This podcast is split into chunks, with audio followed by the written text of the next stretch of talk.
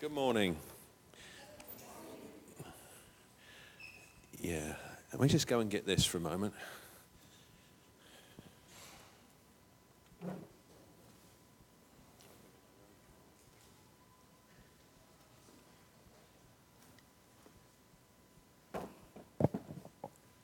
If you could see your faces right now, you want to know what that is, don't you? It's not a moth catcher. Don't be ridiculous. No. I'll tell you in a minute. Okay. I'm going to read to you this morning from uh, 1 Samuel chapter 16. We've been talking a lot about change. And if there's no change, there's no growth. See? There's a young lady came in here this morning. Did you see her come in? Bit, Sophia. I didn't recognize her. I haven't seen her for yonks. And she walks in, I think, who's this young lady? You're a little girl. You can't be you, but she's turning into a young. There's growth and there's change. And there's been a lot about stepping up. When my wife did that ridiculous thing of climbing up a ladder, she wanted to do a zip wire from one end to the other of the church. I put my foot down. I said, You're not doing that. No, she didn't really. But, but there's been a lot about building growing, change, and change is here to stay. And I, there's, a, there's an account in the Bible of how one kingdom developed into another kingdom. It was the kingdom of Saul, the first king of Israel, how that came to an end and was superseded by the kingdom of David. And it marked a significant change. So let me just read to you from 1 Samuel chapter 16.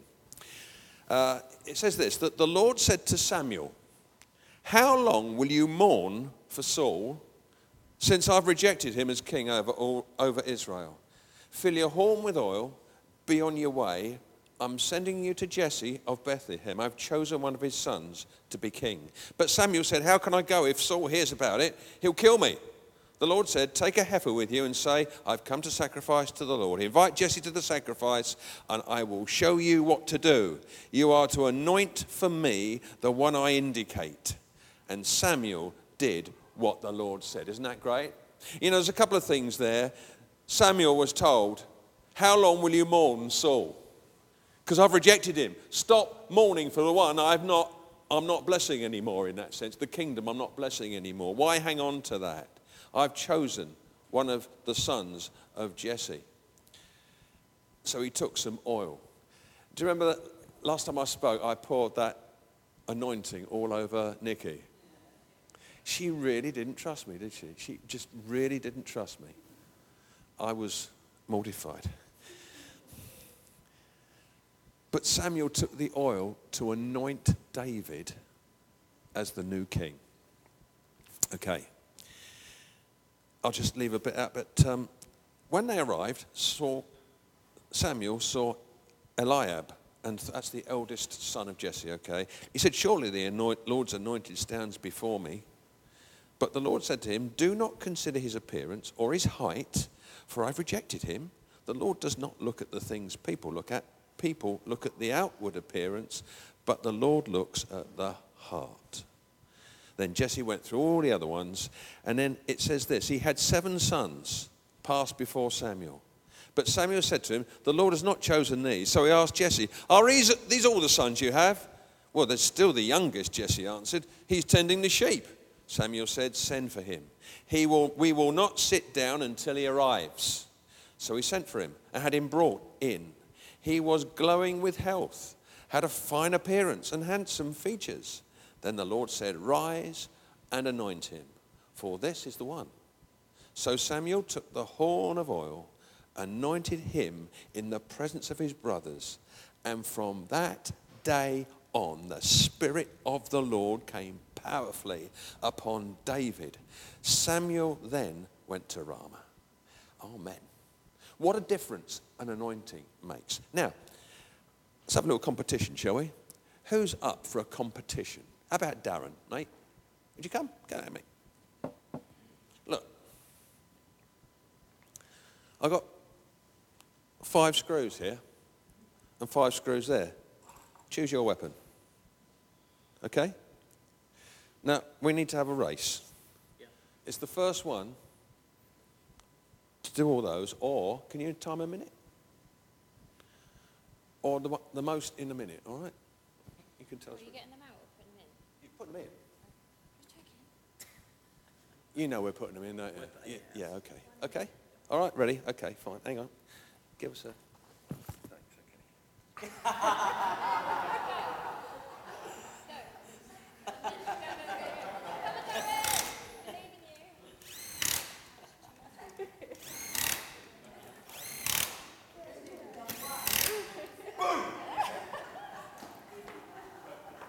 Good on you.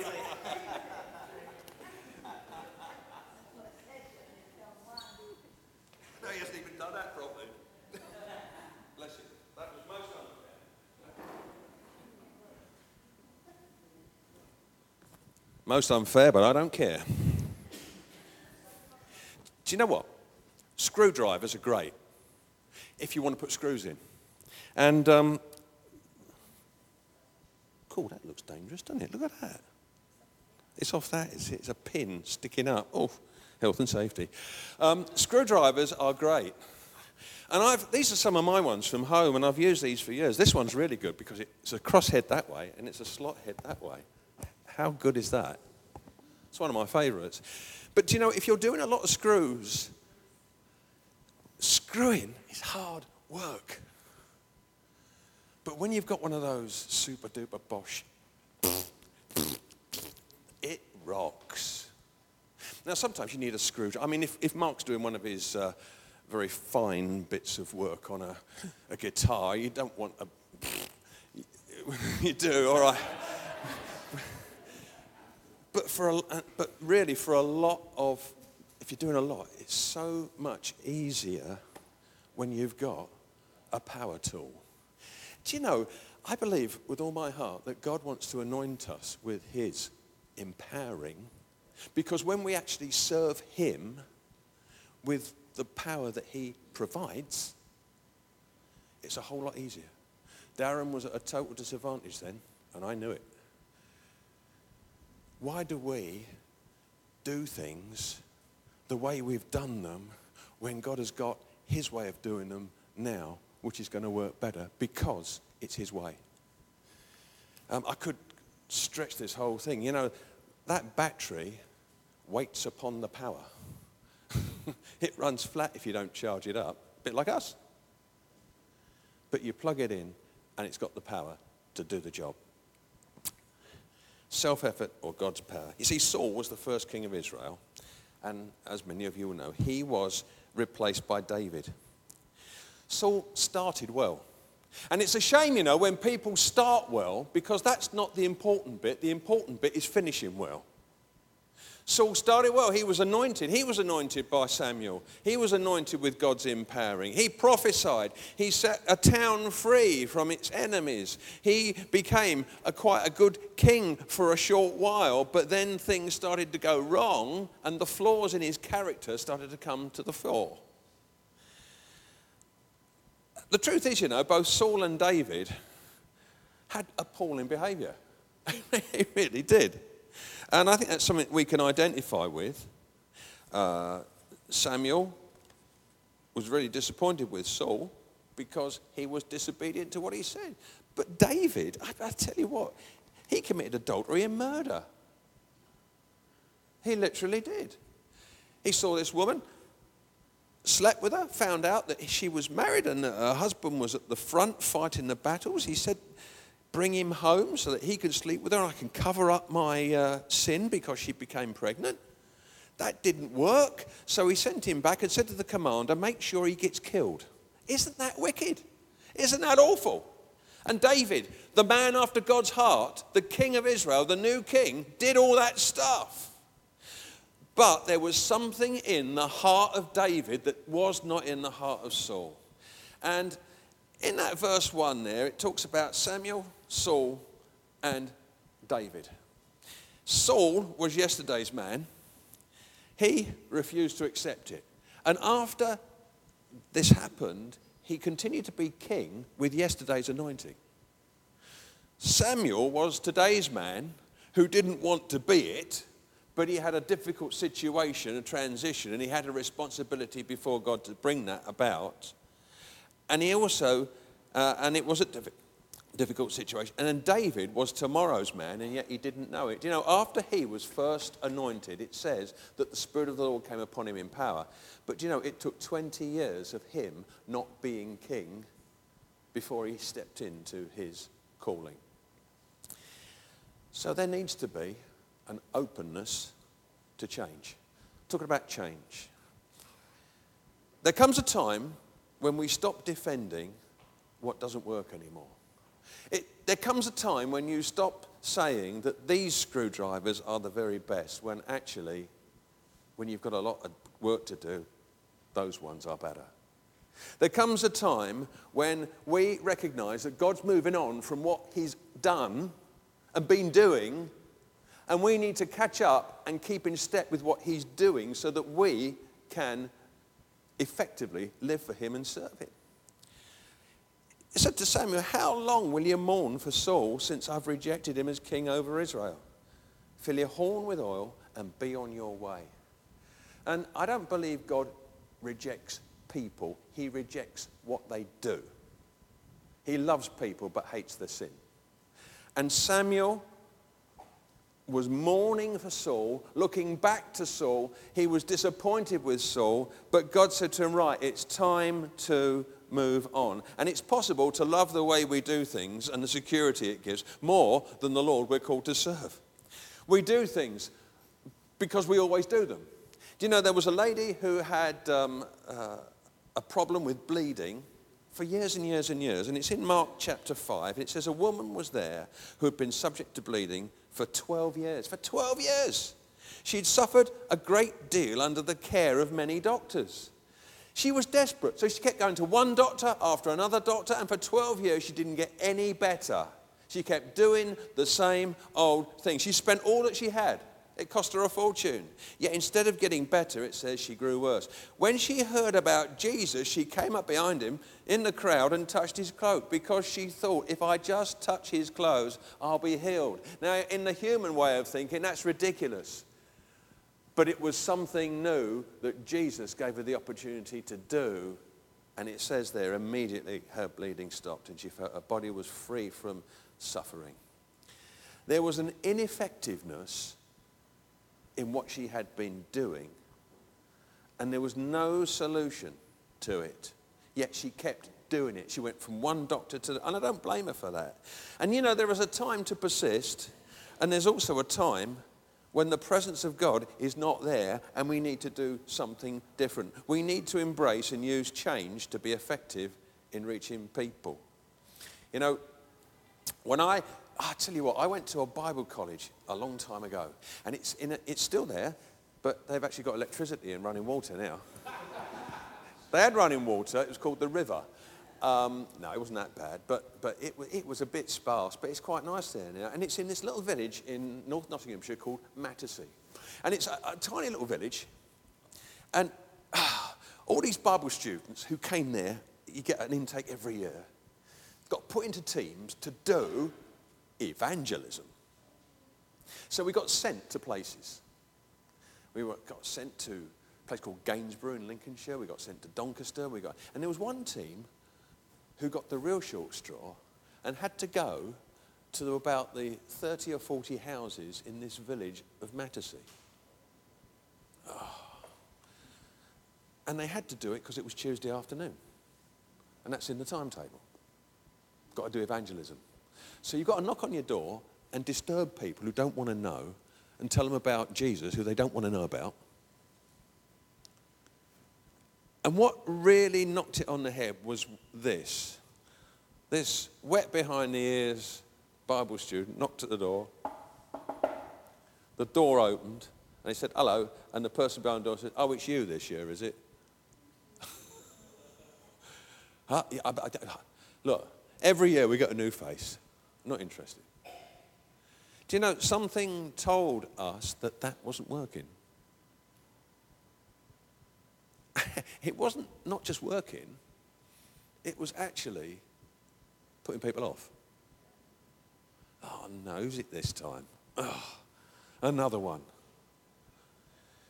So we had to pray about it. And we changed the approach. So we knocked at the door. The door opened. And we said, we're your neighbours in this village. Um, is there some way that we can help you? Or do you know of any people in this area that we can help? Are there any older folks on their own that would appreciate any shopping done? The gardening done? Is there anything? If there's not, that's absolutely fine. Do you know what? The whole spirit of that village towards the, the Bible college changed. Boom. Um, there's a thriving church in that village now, actually. And I used to go and see this lady called Miss Snowden. And you know, I really became friends with her. And I was able to talk to Jesus with her. Talk about Jesus with her. And I believe she gave her life to the Lord before I moved on and she passed on as well. But I tell you something, it's because we befriended her and we change the approach. Is there something similar, I think, to what we're doing in the community here? Because we value people, we don't treat them like things to convert. We treat them like human beings who are living, breathing people with personalities who have needs, but also can be a blessing to us as well. We don't treat people like uh, projects. We treat people with respect and love. They're not things to convert, they're people to bless. You know, we need to, re- we need to embrace change. Hey, do you know what? There's a ah, change. We need to op- be open to change. And I am so glad that, that people like Astrid are young because they do things that I don't understand. I, I was trying to get on that Dropbox thing. And I was about to sort of tear my hair. And she said, No, that's just one little, one little problem. We'll get over it. You want a password? Oh, for goodness sake, not another password. I don't want to do another password. And then there's that mysterious thing called Facebook. I don't get Facebook. I just don't understand Facebook. And yet, a lot of you people have got it. Who's got Facebook? Oh, it's disgusting. It, but you do it. It's, I read this. This is good, this. Look, look. I, I read this on Twitter, as it happens. I do Twitter. I don't really send tweets, but if it's good enough for the leader of the free world to run the world in America on tweet, Twitter, it's good enough for me. All right. But anyway, but this, this guy, this guy wrote this on, on Twitter about Facebook. He said this. He said, look, I'm trying to make friends outside of Facebook while applying the same principles. All right?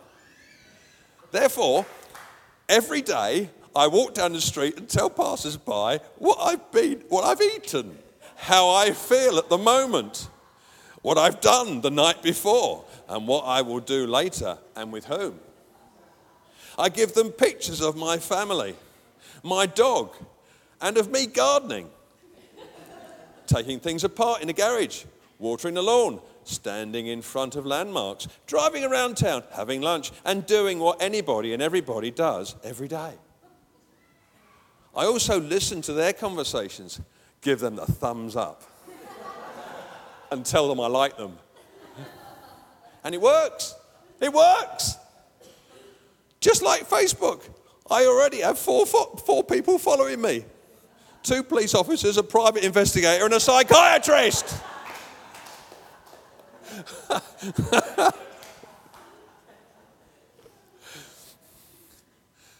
but I do understand that as a church, we need to embrace Facebook if we're going to communicate. As long as you do it and not me. It's fine. It's fine. No, I really, seriously, I value the fact that you can, you can do that because I, I, I, I, got the Facebook app once and it lasted about, two, oh, I can't be doing this rubbish. I deleted it. But we need to embrace change and be relevant. Otherwise, we lose it. We, do you know, we also, in our hearts and in our lives, need to embrace change. Have you been going round and round in circles in your spiritual life, in your practical life, in your job life? Are there things that actually you need to break out of because they're not working? It happens.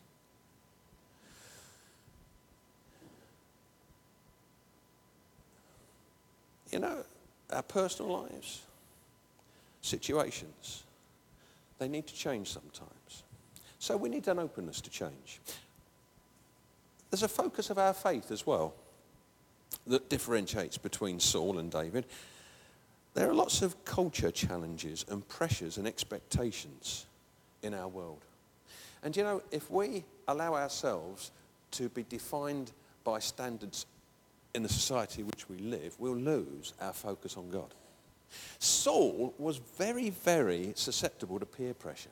When the pressure came and people started saying, well, you've got to do this, you've got to do this, you've got to do that, he, he, he bowed to it and, and he did things that were wrong. He listened to uh, what he thought and what other people said rather than what God said. You see, we're called to have our focus on Jesus. There's also a, a challenge of trust. Oh, man, it's so hard sometimes when things are looking really bad to actually trust that God has got it when it doesn't feel like he's got it. But we are called to be people of faith.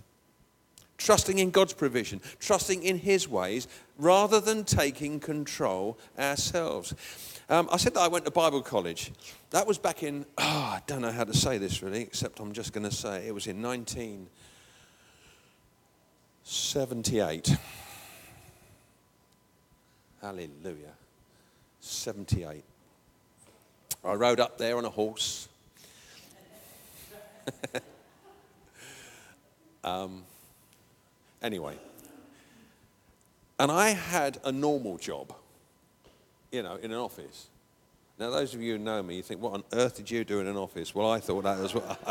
I, I was thinking that as well, frankly. Um, but, but I knew God had called me. And I knew this, that unless, that, that, I'm not saying you have to go to Bible college or anything like that if you're going to serve the Lord, but that was the route for me. I knew that that's what God wanted me to do, and so I did that. Do you know, if I hadn't have changed, I wouldn't be standing here now. God wouldn't have been able to have done the next step from that step if I hadn't have been willing to take a step. But the thing is this, it took an awful lot of faith at that time, and I was learning. The first thing was that I had an old beat up Morris Minor JMX 761B.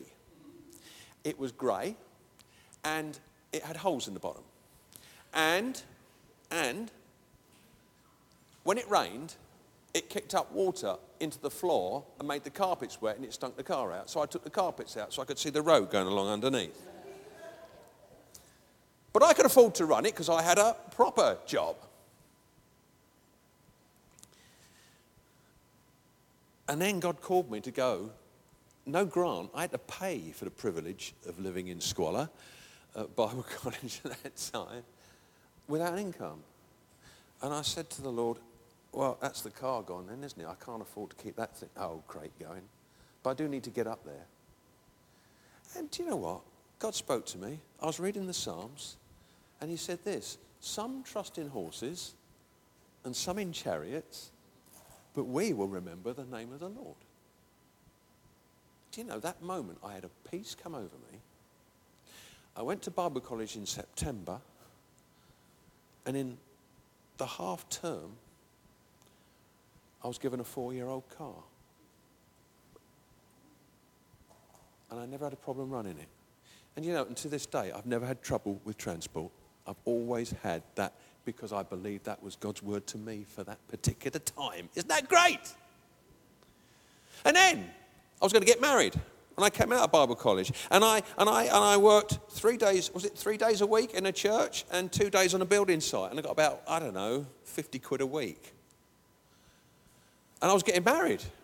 And my mum, bless her heart, who later became a Christian, got baptized and she's with Jesus right now where she belongs. Isn't that great? Yeah?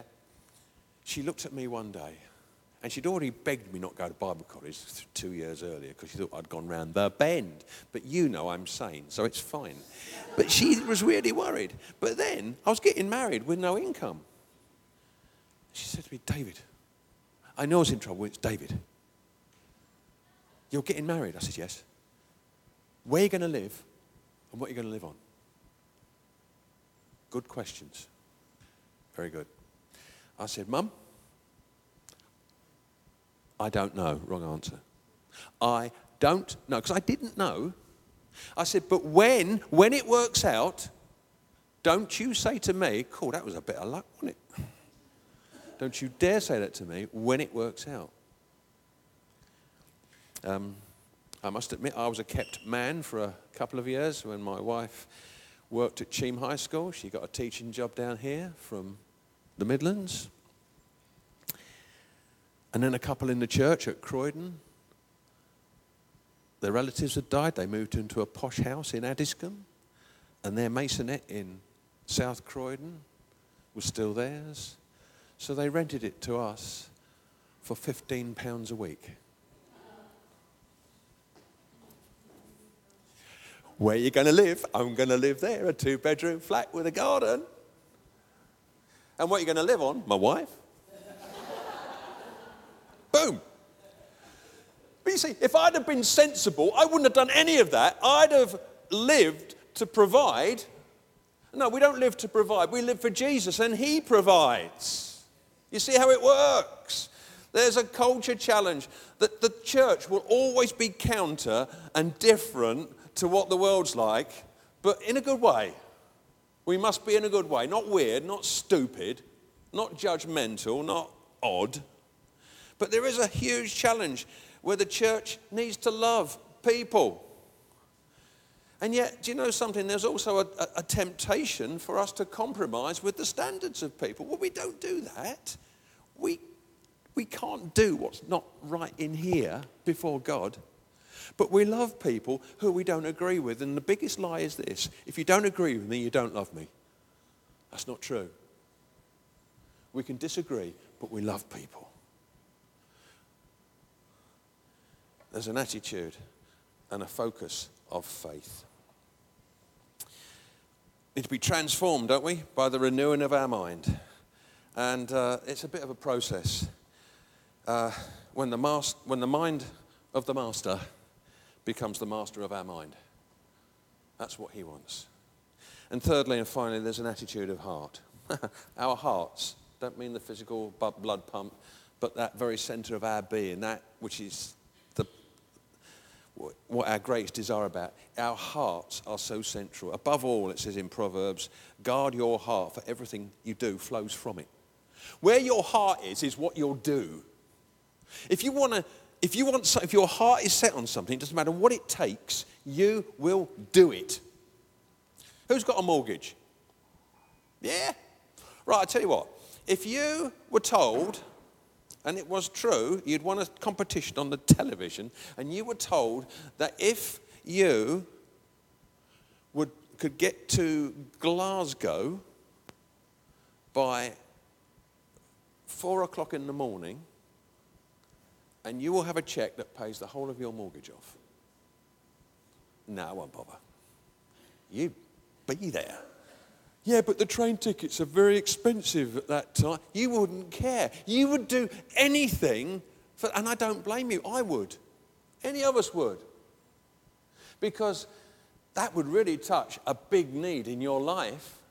Do you know what? I believe God wants to touch our hearts in such a way that they're so centered on Him that we'll do anything for Him. I know that's a tall order, isn't it?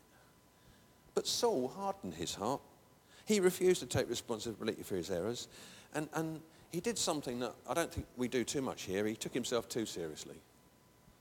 He took himself too seriously. He thought he was more. You see, the problem with Saul is he looked impressive. He was a handsome young man, head and shoulders, head taller than anybody else. Do you know how we look is important. You know, there's all that joke about, you know, Christians wear sandals and socks. I hope there's nobody. but you can uh, look a bit odd. But that's not really what matters. What matters is this what we're like. And you know, our leadership team, we made a, a value judgment once, and we said this that, and let me just read it right that show and appearance will never be more important than substance. We don't want to be slick. No chance of that, is it really? We want to be real. Yeah? We want to do things well. But what's more important is the attitude of heart. Saul was too in, engrossed in what people thought about him and how he looked. He overstepped his grace. Samuel told him, Don't make a sacrifice until I get there. But he did make a sacrifice that he shouldn't and he wasn't empowered to do. Samuel told him to wait, but Saul relied on human ways. He used one of these screwdrivers and made a meal of it instead of going with the, with the electric one. He thought to himself, I need to do that. Now, do you know what? God has given us brains. We do think things through. But there are certain times when divine wisdom must take over and we need to be obedient. And he should have been obedient. See what was happening? The Philistines were going to come down against him. And he says, I haven't sought the Lord's favor, so I felt compelled to offer the burnt offering. And then when Samuel came, he says, What have you done? Oh, yeah, but the men were scattering and you didn't come at the set time and the Philistines were assembling. So I thought I've got to do something. Don't get pressured into doing something that is not what God wants you to do. We will get pressure. We will get peer pressure. We'll get circumstantial pressure. And he got it wrong. And that was the key to him losing his kingdom. And then he justified his errors. Yeah, but I did obey the Lord, Saul said. I went on the mission you assigned me. I completely destroyed the enemy and brought back their king when God had told him to actually destroy everything. He was always right, he refused to change. And let me tell you that we must never have that attitude. We need to always be ready to change our mind as God leads us, to constantly change course, to constantly repent, to change our mind and change our direction. He also hid amongst the baggage. He literally did that at one time. When he was going to be anointed as king, they couldn't find him. So he was hiding amongst this big pile of baggage, right? But he also let the baggage of his life remain. Now, we all have had experiences and bad stuff happen to us in our lives. And it affects us and it can affect us negatively. And then when we try and move forward, we're hampered because we're carrying heavy, limiting baggage in our lives that God wants us to get rid of. And then we make excuses. Well, I can't do this because. I can't do this because when I tried it before, this happened. And then what you actually start doing is you hide in the baggage of your bad experiences. And God says, look, you've got to come out from that baggage. You've got to re- refuse that baggage, and God's got something better for you. Don't hide amongst it, get rid of it. If Saul had only been obedient and allowed God into the parts of his life that needed his touch, he could have been different. It could have been. He led, as I said, for 20 years with yesterday's anointing. David was different. Samuel was sent with a new flask of oil to impart an anointing upon him. He didn't really look the part. He looked young and healthy, but his parents didn't even consider him. They brought all the sons to be anointed, and not one of them was the right man. And he just left David in the field with the sheep because he didn't look the part. He was too small. He was this, that, and the other. He wasn't even considered. He didn't look impressive. But it says this the Lord doesn't look at the things people look at, look at the heart. And from that day, the Spirit of the Lord came upon him in power. And then he took a stand. He didn't hide in the baggage. His brother's attitude towards him was pretty negative. And yet, when Goliath was there, he stood up, he took a stand, because he knew the anointing of God upon him. He didn't get baggaged down with the thoughts of what his brothers thought. And he also didn't get baggaged down with the armor that Saul wanted to put on him. He just did what he did because he was who he was before God. And he also repented. Remember, I said he did some awful things. Well, when he was confronted, he didn't make an excuse. He didn't deny it. He didn't try and justify it. He threw himself on God and said, I have sinned and I repent. And I believe that is why David is a man after God's heart. Not that he got things right all the time, because none of us stand a chance if that's what we got to do, but because when he got it wrong, he put it right. Saul's kingdom was limited and eventually lost. David's became an eternal kingdom. Jesus is called the Son of God, but also the Son of David. His line, his genealogy, David's genealogy goes right the way down to Jesus because he was a man after God's heart. That's why Samuel was told, was told look, today's man, stop mourning for yesterday's and anoint tomorrow's. Let's plan for the future. Let's put things right that change things now and determine what's going to happen in the future. So, what are we holding on to that we need to let go of? What stuff in our lives do we keep doing it's not actually working? It could be damaging. It could be ineffective. The way we conduct relationships. A lot of relationships get into a lot of trouble. Well, perhaps they need a change. I don't mean walk out. I mean a change. God's got a key, like he had a key to that village where the Bible college was. And if there's something different or a different approach, perhaps God can speak to us about that. Our attitudes. Things need to change. Are we so wrapped up in what people think of us that we're not willing to humble ourselves and say, that I got that wrong? How about our reputation? What about materialism? It was good what? Um, one thing I like about Wes, well, the only thing really, no, no, one of the things I like about Wes is he's very open, isn't he? He's quite honest. No, he's very honest. And he says, I find it hard to give money. He said, you said that, didn't you? Yeah. You can't say that. You're a Christian. Oh, I love to give to Jesus. It's a lie. He said, I find it hard to give. Um, bless you. That's good. I hope you do give. You better give. But anyway, that's another thing.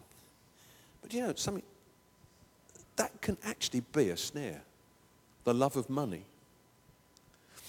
And sometimes our lives are bound up and limited because we've got an attitude of meanness.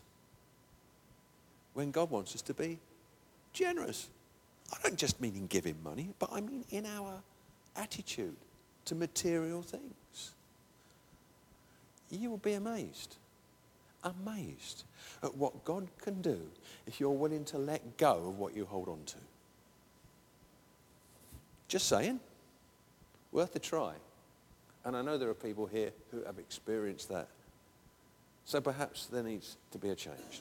Well, Saulness, all those things that he did will undermine and destroy us. But Davidness will enable us to know his anointing and a new freedom. And I want to ask God just to speak to us for a few moments. And at times like this, it's never to kind of, oh, you know, put you a, on a spot or make you feel bad about yourself, but it's an opportunity to say, Lord, do you know what? There's a time for change in me. There's a time for change. I'm doing my best. I've done my best. Or you might say, well, you know, I know what I've been doing isn't particularly good. Hey, do you know what? You can get the heart of David and stop mourning after what doesn't work anymore and embrace the new. Let's bow our heads for a moment, shall we?